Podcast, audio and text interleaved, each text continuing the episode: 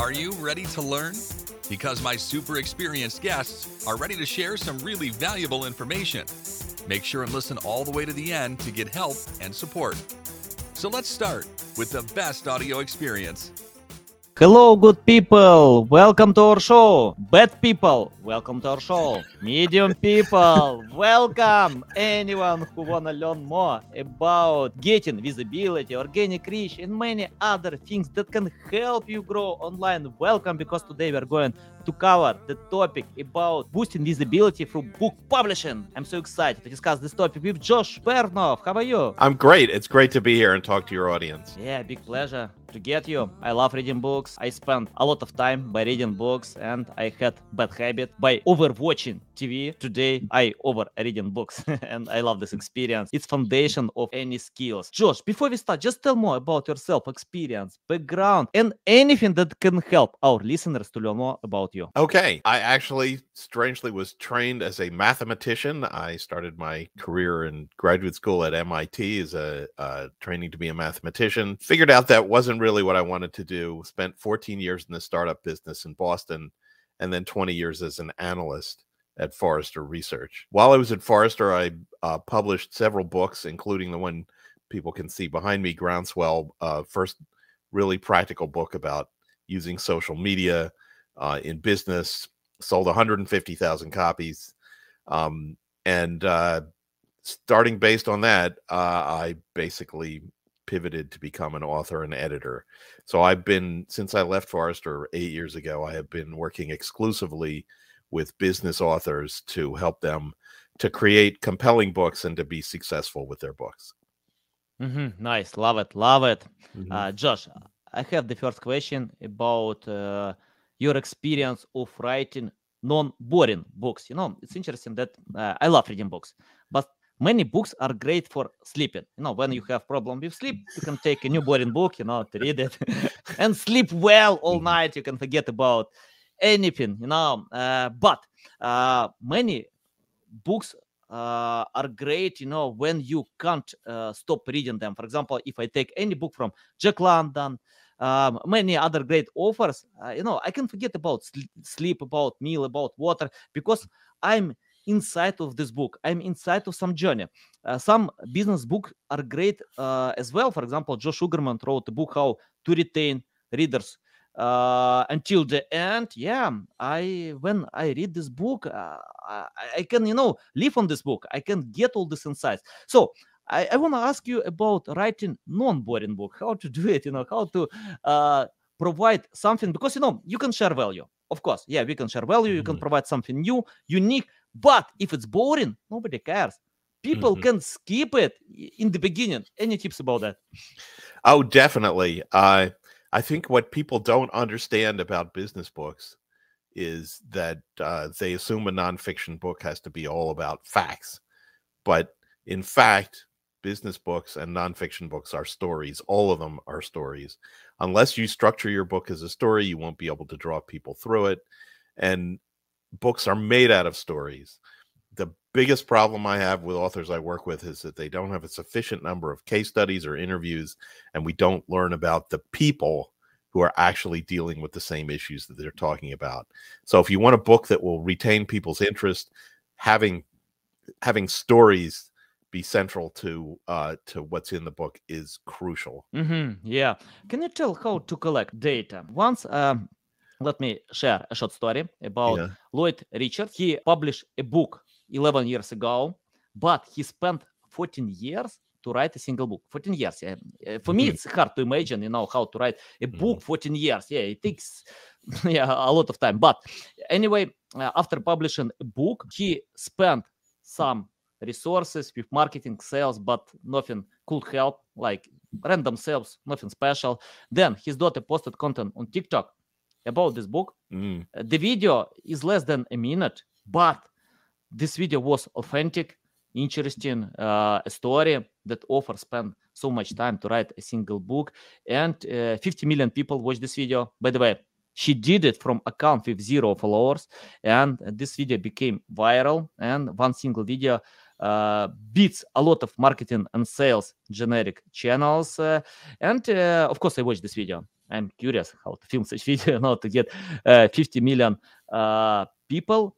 And what I saw, it's like authentic, you know, authentic story, transparent story. That author spent so much time to write this book, and today this book is bestseller on Amazon. So, can you tell about collecting data? Because uh, I can write a blog article for a few hours, yeah, but writing a book takes like six months, a year, and this author spent 14 years. So, any tips about collecting right data? Because you mentioned about that. Uh, interesting that you bring that up today because my blog post uh, for today, uh, you can see my blog at bernoff.com, is actually about that exact topic about primary research and on how to conduct it and how to include it. So, what is primary research? That's new facts that are in your book for the first time that have not been published before. And that includes your own personal experience. Uh, it includes these stories, uh, and collecting those stories means you need to have your ears open. You need to look at uh, what you read about in the news or hear about from your friends and say, ah, this is a story that belongs in my book.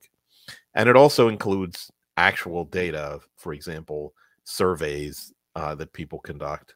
Uh, my book for authors uh, has a survey of 242 nonfiction authors in it, and that's more credible than it would be if I were just telling stories about things that had happened with me. Uh, Mhm. but all of this research is not sufficient. You have to weave it together into a compelling story. Um, what it does is it adds credibility, and you can boost that with secondary research that is content that you find in other books and online. But the primary research is essential for a book to be something new, something that's worth paying attention to. hmm Yeah, I, I like how uh, Dale Carnegie uh, shared on his books how he collected data. Basically, he listened to uh, thousand speeches, you know, Mhm. and he learned from them and found uh, uh, successful speeches, uh, non-successful. He divided them and explained how you can collect this data. So yeah, he basically did his job before writing a book, and yeah, Mhm. th- that's why everyone knows about Dale Carnegie today. And I'm interested about uh, new offers. For example, I have the goal to write a book. I don't know when I start. Many Mhm. things to do. You know, I wanna achieve something more. Uh, but uh, anyway, I have this goal, and uh, I know from my clients they uh, think about that as well. So, uh, uh, can you tell how books can help boost your business? For example, uh, if someone has business and the goal to publish a book and get new customers uh, to tell more about your Mhm. business. So, any tips about that? Yeah, I in in my author survey, I found that authors have a wide variety of different goals for their books, and the most important thing to understand is that you're unlikely to make huge amounts of money from actual book sales.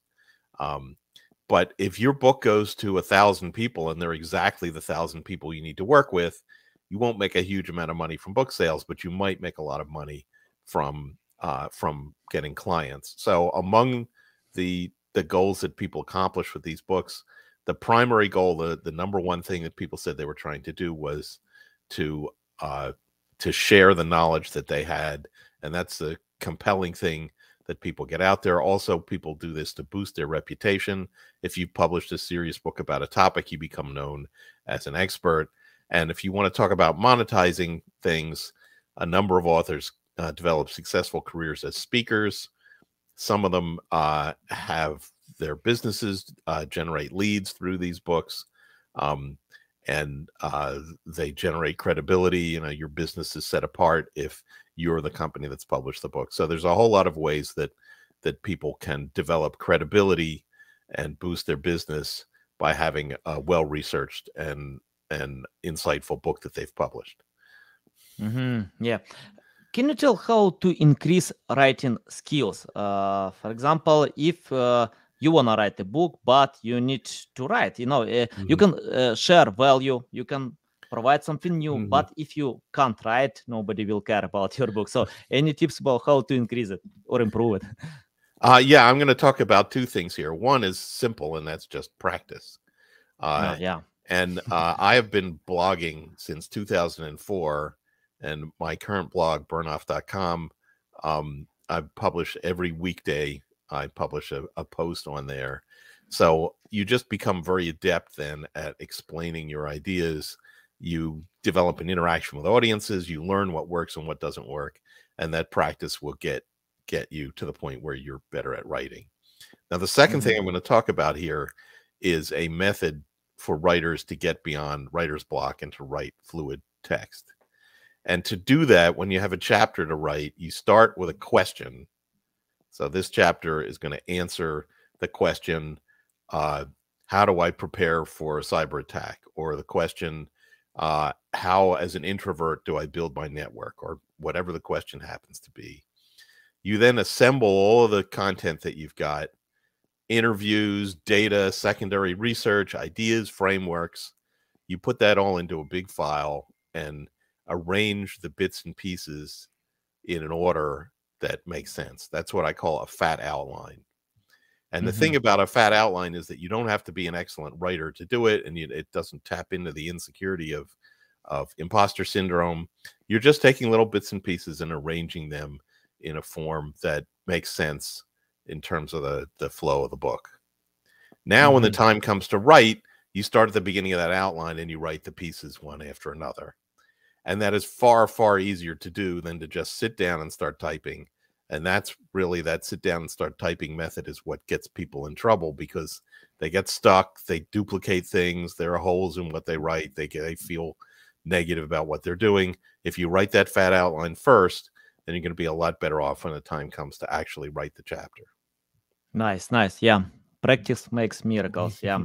uh, and uh, I want to ask about uh, something that I see when people confuse uh, uh, two words uh, consistency and frequency you know uh, because you mentioned that you just need to write you know i agree you know you can read a hundred books how to write but if you don't write i'm not sure that you can improve your writing skills mm-hmm. it's like cristiano ronaldo uh, he doesn't read uh, a lot of books how to play soccer. He plays soccer. You know, he hits a ball a thousand times a day. That's why uh, he has the skill. So, but we need to learn as well to read books. Uh, I remember uh, who told this. Uh, uh, anyway, one famous author told that, yeah, uh, you need to do two things. The first, to read a lot and to write a lot. Yes, it's true. Two simple things. But I wanna know about discipline. Can you tell about your discipline? Uh, I mean, like or schedule, uh, because what I usually see people started to write two days, three days, then uh, have a party, they have something else, they can't write, mm-hmm. and uh, yeah, they make a few uh, steps back, you know, with quality because uh, well-known authors write every single day. They don't skip any day. Uh, so any tips how to be disciplined on that and uh, to schedule your time uh, because i mean like uh, to avoid any excuses or uh, anything that mm, can yeah. Well i you know that's a challenge that's different for every individual. Um, what i learned after i left my career as an analyst and started this new career uh, helping authors is that nothing makes me happier than writing or editing uh, text content. So when I get away from that, when I'm persuaded to look at other things, uh, I always feel that I'm drawn back to, uh, come on, let's write something. And that commitment to my audience that every day there's going to be something of substance on my blog, that's that's central to what I do. I I recently had a, a personal setback um, uh, last year that required me to take a break from that, and I just found that I lost the structure of the day when that happened. That having mm-hmm. that that need to communicate something of value, to always be looking out for something to tell people about, made made me disciplined about thinking about the future. And so, uh, yeah, I mean, whatever that habit is, if you get that habit and you you make it central, and it shouldn't be something painful, it becomes something enjoyable, and then it's something you do every day, just like eating lunch or or uh, you know curling up with a good book uh, when it's bedtime. Yeah, I I agree. You know, I couldn't agree more. If you you know, I remember uh, Oh, I don't know what's going on with my memory today. Another great uh, book author uh, shared uh, her story when she Mhm. got a letter from uh, a book author who uh, complained that uh, he published uh, a bunch of books. Uh, he spent a lot of time by improving writing skills, but uh, nobody cares. He can't sell he, his books, and he asked for advice because most other authors just uh, told him perseverance, just do your job. Uh, Mhm. but uh, he was suffering a lot, and she replied to him, "Leave it.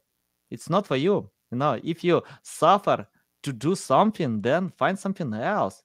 Because you need to enjoy the process. Mhm. Uh, and uh, I see when people uh, force themselves to write or film or record audio podcast, and when they hate it, leave it. You know, it's not for you. Find that you enjoy. Yeah. If you don't enjoy, I'm not sure that you can achieve any success. It doesn't matter what you do. Just find format that you like. Record podcast. Well, hate it. Film videos. Hate it. Right Mm. Hate anything i uh, choose another direction. My son loves playing soccer. So okay it's uh, uh, he can do it you know and i think uh, everyone can find their way when you enjoy. For example you know i love uh, playing ping pong i'm not waiting when someone will pay Mhm. money for my hobby. Uh, many people love watching tv okay uh, it's your hobby. You are not waiting that someone will pay money for your hobby even they pay money you know to get uh, live movies. So yeah I, I couldn't agree more with that. And uh, i want to ask about uh, the logical structure of books. You know uh, what i usually see when uh, new book authors usually uh, replicate existing content to have the same logical structure. But you know it's like watching a movie when you uh, watch many similar movies before with the same plot it's not interesting uh, readers customers need something new can you tell how to stand out from the rest in your logical structure Well, I don't really think that the structure is the place to stand out. It is the content is the Ah, place okay. to stand out. So I'm going to explain what the structure of a business book is. okay Um, the most important thing is the first chapter has to be the scare the crap out of you chapter. Because in the first chapter, you need to motivate people to want to read the rest of the book. And there are two ways to scare the crap out of people fear and greed. So Mhm. a fear chapter would be basically, um, hey, uh, you know, the uh, if you don't pay attention to this, you could lose all of your investments, or uh, there's a cyber attack coming and you need to be prepared. Okay, greed, which is much more common, is basically if you do what it says in this book, you'll make more money, you'll generate more leads, you'll you'll uh, be more productive. Um, so you don't want to miss out. But after you've scared the crap out of people, at that point they're like, "Well, what do I do?" The next few chapters should explain the basics of your your idea, and then after that you go into the details, the five steps, the the four criteria, whatever it happens to be that you need to to build on. And uh, and yes, that's a fairly common kind of structure, but it's very effective because it draws people in. They are you're answering their questions in succession. Why do I need to pay attention to this? What are you talking about? What's the explanation? What's the first step? What's the next step? What's the next step? What are the consequences of this for my company? How much will it cost? How do I convince my boss? Basically, each of those chapters is helping to answer one of those questions. hmm Yeah, interesting.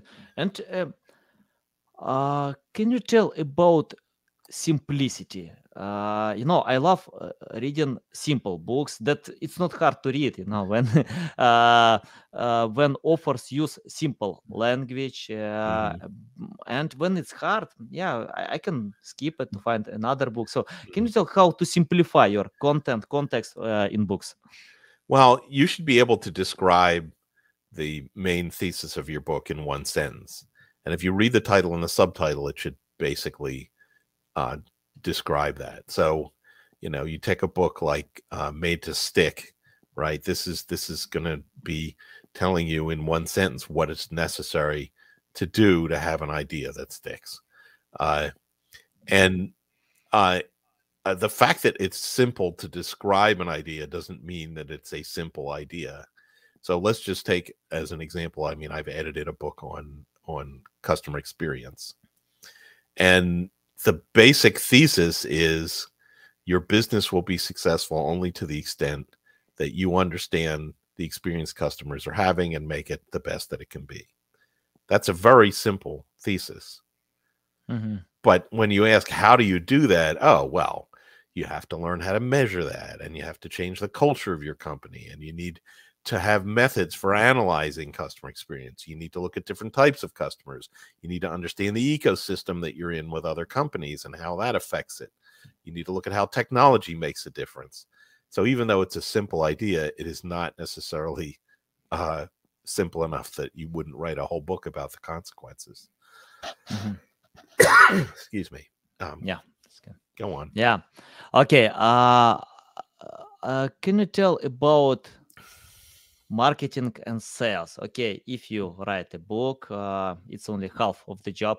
you have content, but Yeah. we need to promote. Of course, that's cool if you have uh, a daughter that can post content on TikTok to win million.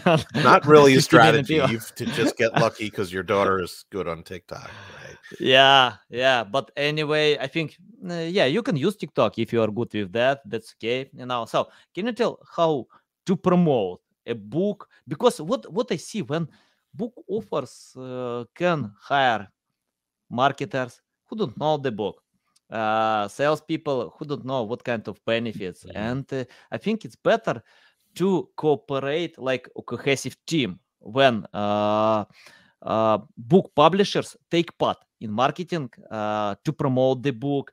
Uh, don't relay that someone will decide all your problems uh, to promote your book. Any tips how to get more visibility for your book? Yeah. So the main thing is that most authors don't put the same amount of energy into promotion as they do into writing, and that's a huge mistake. The idea that people will find your book because it's great, that doesn't usually work. And yes, if your daughter's talented on TikTok, maybe you get lucky, but that's not a strategy. Um, so you need to have a a promotional plan. And the other big mistake that that authors make is to assume that the publisher will take responsibility for promoting your book. Publishers do have promotional groups and they do do publicity, but the amount of time and energy that they spend on your book is limited and then they're off to, to deal with somebody else's book. So in general, you need to take responsibility for that yourself. And I have a, uh, a five step process to think about that. It's easy to remember PQRST. P is what's your positioning. So, for example, this is a how to book for authors, or this is a motivational book for young people. Um, Q is the question. What's the question you're answering? Uh, so, question might be something like, uh, "How should an IT department be structured in a world that lives in the cloud?" Um, and then R, S, and T are the tactics. R is reach. How will you get the message out to as many people as possible? Um, that's where uh, PR firms can sometimes help. S is spread. How will you make sure that when people become interested in your book, that they have the tools to be able to tell other people about it, things that they can share. And T is timing because it's crucial that all this publicity takes place in a short period of time of about a month before the book is published and maybe a month or two after the book is published. That's how you make sure that people are more likely to hear about it several times. And that's what leads them to actually purchase it, read it, and start talking about it. So, positioning, question, reach, spread, and timing those are the five elements of doing effective book, book promotion. Nice, nice. Uh, Josh, um, you know when when I read um, this book, uh, Jack London, it's Mhm, called uh, Martin Eden, about a guy who didn't have any education, mhm, but uh, he um, he had perseverance. Um, he worked hard to write uh, his books, and uh, he started late, like in, in 20. Uh, yeah, I don't remember exactly, but uh, it doesn't matter. He didn't take uh, lessons in school, in university, but he just decided to become a writer. He did it, and uh, Jack London explained uh, all his way. And uh, what they found uh, on this book that uh, a hundred years ago, uh, book offers uh, depended on uh, publishers. You mentioned about Mhm, publishers, and but today we have another direction: self-publishing. You can mhm. uh, publish your book uh, and you own this book if you relate to publishers then publishers might uh, own your book. You just have your name on this book you know of course you can uh, share revenue. But uh, uh, i read some advantages of uh, self-publishing. Books can you tell how to find which way is better? To relate on great publishers like penguin i don't know uh, less no, uh, known publishers or to be self-publisher to share on amazon and promote uh, themselves Yeah. Yeah. So there are these days there's three basic ways that you can get published. And I'm going to talk about what's good and bad about each of those. Yeah. There is, of course, the traditional way that we've all heard about, uh, which is to go out to a mainstream publisher. Um, and that, of course, is what generates the most impact. It also has the enormous advantage that the publisher pays you an advance, right? Tens of thousands of dollars. But to get that, you need to write a book proposal, which is a significant effort. You probably need to get an agent to get the book in front of uh, publishers. Um, and then, even if you succeed with that and get a publishing contract, it's typically 15 to 18 months between when that that deal is made and when the book is actually published. And a lot of people don't want to wait that long. The second method, which you didn't mention, is uh, hybrid publishing. And in hybrid publishing, you actually hire a publisher to publish the book for you. Uh, it's very similar to traditional publishing, except, of course, the economics are different. You're paying, and typically you're paying in the tens of thousands of dollars for a publisher like Amplify or Idea Press or uh, Wonderwell or any of the, of the uh, really uh, successful hybrid publishers, Greenleaf Book Group, to to get the book out there. Um, of course, in addition to the economics being different, you get much better service from these folks. In in the author survey I did, uh, people with hybrid publishers were much happier with their publishers than the people with traditional publishers. And again, you're still going to have about six to nine months between when you submit the book and when it actually gets published. Mhm. Now, the third Yeah. way, this the simplest way, is to just self-publish. You assemble the book. You sometimes can get uh, uh, publishing services company to help you with details like covers and page layout. You put it up on Amazon, and then you're ready to go. Very inexpensive and very fast. But of course, it's a lot less impact to say, "Oh, I self-published my book," versus having a book with a traditional publisher. So, if you want, you know, sort of quick and and dirty you can you can do that with self-publishing but if you really want to have an impact you probably want to work with some sort of a publisher along the way Mhm. Yeah, got it, got it. Uh, let's talk about editing uh, because uh, I know that book offers have a bunch of editors, not one, two. You know, Mhm. uh, for example, if you write a blog post, you might have one editor. We don't need a lot Mhm. of them, but in the book, it's another experience. Uh, many editors are good with grammar, others with uh, user experience. So, can you Mhm. tell how to find great editors uh, and uh, uh, do we need to rely to publishers who can uh, might have this team of editors or we need to hire uh, themselves so any tips about that well uh, in talking to publishers these days they typically require you to submit a publishable manuscript and that Mhm. means that they don't do that much in the way of editing they expect you to be responsible for the editing Mhm. um, that means you're probably going to want to hire a developmental editor, which is an expert in business books and how to make them better. That's some of the work that I do, but there are lots of other developmental editors out there, and we will look at everything from is the idea any good? Uh, is the content organized in an appropriate way? Do you understand how a book chapter works? Are there good stories in here? Are the facts supporting things? Is it organized in a way that makes sense? Um, everything down to how the sentences and paragraphs fit together. So the developmental editor helps you to go from whatever you wrote, fix the weaknesses, and turn it into a manuscript that is uh, as close to publishable as possible. Now, at the very end of that process, you probably hire a different kind of editor that's called a copy editor, and they worry about things like grammar and consistency. Um, most developmental editors don't have the same eye for detail that a copy editor would have. But the purpose of the copy editor is, to basically just catch errors that you made. Very different from the development editor, which is dealing with meaning and whether the book is actually successfully accomplishing its goals. Mm-hmm. Yeah, yeah. Uh, let's talk about challenges. Uh, you know, when I start something new, I always have a bunch of challenges. Sometimes I build high expectations, but when I get these pitfalls, I understand it's not simple. So, can you tell what kind of challenges book authors can meet during their way and your tips how to uh, simplify this experience uh, to overcome these challenges? Yeah.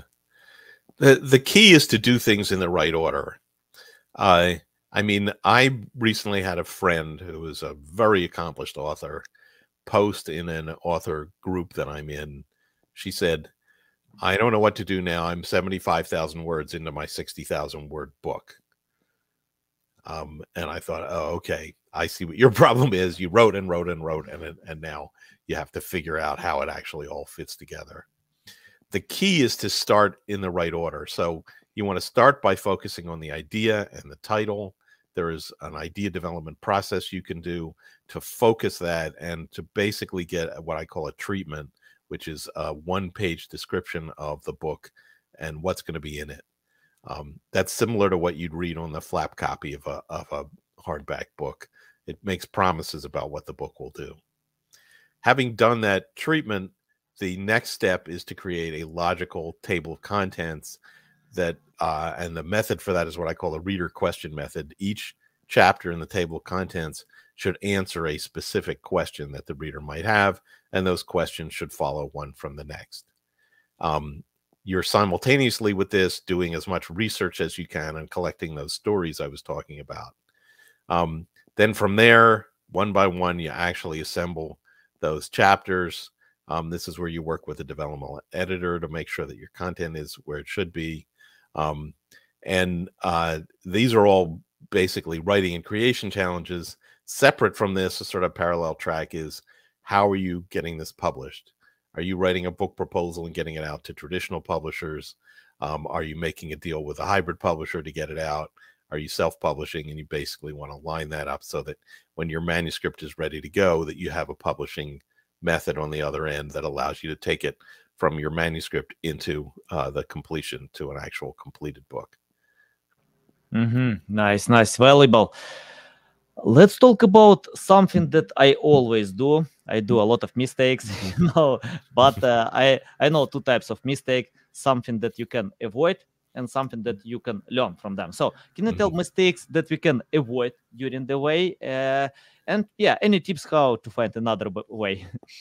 uh, well, I the I in terms of avoidable mistakes, there are so many things about publishing that are confusing to authors. Um, and at the risk of being self-promotional here, I mean, I just wrote a, a 75,000 word book, which has got a list of everything you need to know, uh, build a better business book. And so if you want to find the avoidable mistakes, they're all listed in there. the, the, uh, in terms of the other mistakes, the key is to have a good developmental editor because the developmental editor doesn't just say this would be better if it were like this than like that. They have a, a sort of therapist psychotherapist kind of quality where they're like you seem to write everything in the passive voice. What's your problem with telling people who's doing what as opposed to just floating around in this in this passive perspective? Or um, you start each chapter by saying promising what you're going to do why don't you just start with a story and then just do it? So uh you know the, the developmental editor is key to helping you to not only identify your mistakes but to learn from what you did and become smarter as a result of those. Yeah I agree. Love it love it. Uh josh uh, one topic i can't avoid um, that was simple yesterday hard mm-hmm. today, impossible tomorrow about AI. You know, you can ask AI to write a book. AI can do it, you know, much mm-hmm. faster than, than you can. But of course, uh, of course, uh, it will stink. Yes, but go on. yeah. so, uh, you know, I, I spoke with um, uh, Jeff Coyle uh, he is co-founder of MarketMuse, and he told me that in the future we'll have three companies. The first company will develop AI, the second company implement, and the third company will be obsolete. So we, we can consider this tool. Uh, I, I use AI, I use before ChatGPT, uh, but I use in different way. I don't generate content, but I Mm. edit content with AI. I get ideas, many things. So can you tell how book authors can use AI today to simplify experience of writing book to create a great book? Well, people don't understand that that authors use AI already. Mhm. because if you're using Microsoft Word and it's like, oh, you you left a word out of this sentence, or you know, this isn't grammatical, that's AI in the background that understands natural language. Um, and you know, before that there were spell checkers. So now we have uh, tools that can help us as authors. So to use AI as a tool to help you say, you know, read this chapter and tell me what the five main ideas are in here. Oh that's not what i expected it to be i need to rewrite the chapter. Um, i have done an exercise where i used ai to help generate ideas of titles for for books based on book descriptions. And it comes up with some terrible ideas but it also comes up with some interesting ideas and you as an author can say oh that's intriguing i'm going to look further into that. But i don't believe that ai will be writing uh, books in the future um, and that AI written books, to the extent that they're published, I can tell you they will be terrible. Um, Mhm. And the reason is that real authors, human authors, have a quality that AI does not, and that's called wit. So, what is wit? Wit is humor. It is the interesting way to write things. It's the turn of phrase. It's the the thing that allows you as a reader to connect to the author and say, "Oh, I understand how she feels," or or he's going through the same sort of thing that I went through. Um, this, you know, uh, idea of wit is not something that AI is any good at. And if you really want to have an example of that, go ask your local AI program to write some jokes, and then you will see just how terrible it is. yeah. So, so uh, I I believe that that books worth reading will continue to be written by human authors, even if they use AI to help them along the way. They're going to be in charge of the process, and they're going to be the ones creating things. Yeah, it's only a tool, but it's rewriting tool. You know, that's why Yeah. jokes are not interesting because yeah, yeah, AI just uh, rewrote existing jokes, but people are not interested to get them again. You know, Mm. And uh, Josh, uh, I wanna ask about your books. You know, I have a huge list of books that I need to read, Mhm. uh, uh, but I usually uh, before reading because uh, you know I can read eighty percent of all existing books, and I usually choose what kind of books I can read uh, because many other things to do, Mhm. uh, and uh, I choose books because of value or benefits that I can get from these books. So, can you list benefits that I can get and my audience can get by reading your books? What kind of books you have, and uh, yeah, tell how they can help us to uh, grow our businesses. a- anything that uh, will relate to benefits. Okay, so I'm going to talk about uh, the books I wrote. The first three books I wrote are business strategy books, and I really strongly urge people not to buy them. and the reason is they're obsolete. The the book you can see uh, behind me on the uh, you know that that groundswell, the book that sold 150,000 copies. At the time, it was a very effective book on social media strategy. But if you go in there now, there's a whole section, for example, on what to do about MySpace. I mean, let's be serious. That's not what people are doing right now. Um, the two most recent books I wrote, I wrote a book called Writing Without Bullshit, which is a uh, a manual for how people can be successful in corporations with writing. And this talks about things like how to write short, how to get directly to the point, how to avoid passive voice and jargon and and uh, uh, meaningless words, um, how to write in a in a collaborative process. Um, and then uh, after uh, the last eight years of working with authors, I created this Build a Better Business book. So this is basically a comprehensive manual for anyone who wants to write nonfiction. And so This is everything I learned in eight years of working with authors. Whatever your questions are, how do I get a book cover done? Who's responsible for the index? How do I find a publisher? How do I structure the book? How do I make sure my idea is any good? How do I get past writer's block? Whatever the question is, there are answers in there, and that was that's why that book exists. Nice, yeah, guys, I'm going to read them. Uh, if you want to find these books, uh, check out in the description below. You can find mm-hmm. these books.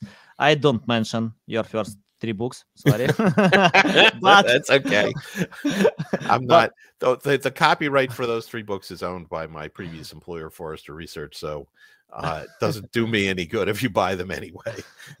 okay, got it. But other books I will mention. I link to them. And mm-hmm. Josh, my final question about the future. I wanna ask you to take your crystal ball and tell what kind of future will be, uh, especially that we have AI today. Mm-hmm. Uh, we don't know; it's only beginning of this journey. Um, many things will come, like augmented reality. Apple is going to create this headset by the way i don't see a big difference you know if you use smartphone you know if you take it mm. you, you watch uh, the screen as well. So yeah probably it's the same like with smartphone but we'll see. So your tips about the future and how we can adapt to this possible future. Well ai is a huge huge shift. So it will definitely make a big difference in the way content gets generated. Um, but what the other thing it will do is it's going to flood the internet and the publishing world with crap. Um, as I'm sure you and your your listeners understand, there's no sense of accuracy in what AI does. I asked AI to write a biography for me, and it it said that um, I studied. I have a master. I have a bachelor's degree in classics from Harvard University and an MBA, neither of which is true. I never went to Harvard University and I don't have an MBA. MBA. It also said I wrote three best-selling books, which is not true. I wrote one best-selling book. So, mm-hmm. so uh, in a world where there's all this crap out there, inaccurate and boring, there's just more and more of a focus on actual human authors that have wit and that you can trust to tell the truth. So there will be, I think, a stratification where most of the internet is filled with this crappy content, but we understand that Anatoly is someone we can trust, that Josh Bernoff is someone we can trust, that Daniel Pink is someone we can trust. We learn who authors are that have a unique and interesting point of view that are people who are who are dedicated to accuracy and this will basically stratify content between the real human authors and all of the crap created by AI. Mm-hmm. Yeah, nice. Awesome. Awesome. Love it. Josh, it's a big pleasure to get in my show, to learn from you. I love your all valuable insights. Tell the best way how to keep learning from you, how to reach out to you, how to follow you. Okay, well, uh, everything about me is accessible through my website and my blog. So I'm at bernoff.com, B E R N O F F.com. Uh, my blog is at bernoff.com slash blog, and you can subscribe to my daily blog. And uh, for people who are interested in the book, bernoff.com slash books will get you to uh, to my books and you can uh, get a copy directly from the publisher there or just go on Amazon and you'll be able to get the ebook or the print book there and very soon the audio book that's coming in the next few days. Nice, nice, guys. You can find the link to, uh, to LinkedIn account, to the website, mm. uh, to the books that we mentioned on this episode in the description below. Listen us on Apple, Google, Spotify. Thanks again, Josh. A big pleasure. Love it. So valuable. I'm going to read your books because I see a lot of value. Okay, guys, I recommend to anyone to read these books. See you. Thanks for listening to this entire podcast. Please rank your experience in Apple, Spotify, Google, or any other platforms that you may use. Also, please share your ranking mark on chat at SEOtools.tv to get a special gift. We'll see you soon on other valuable audio podcasts.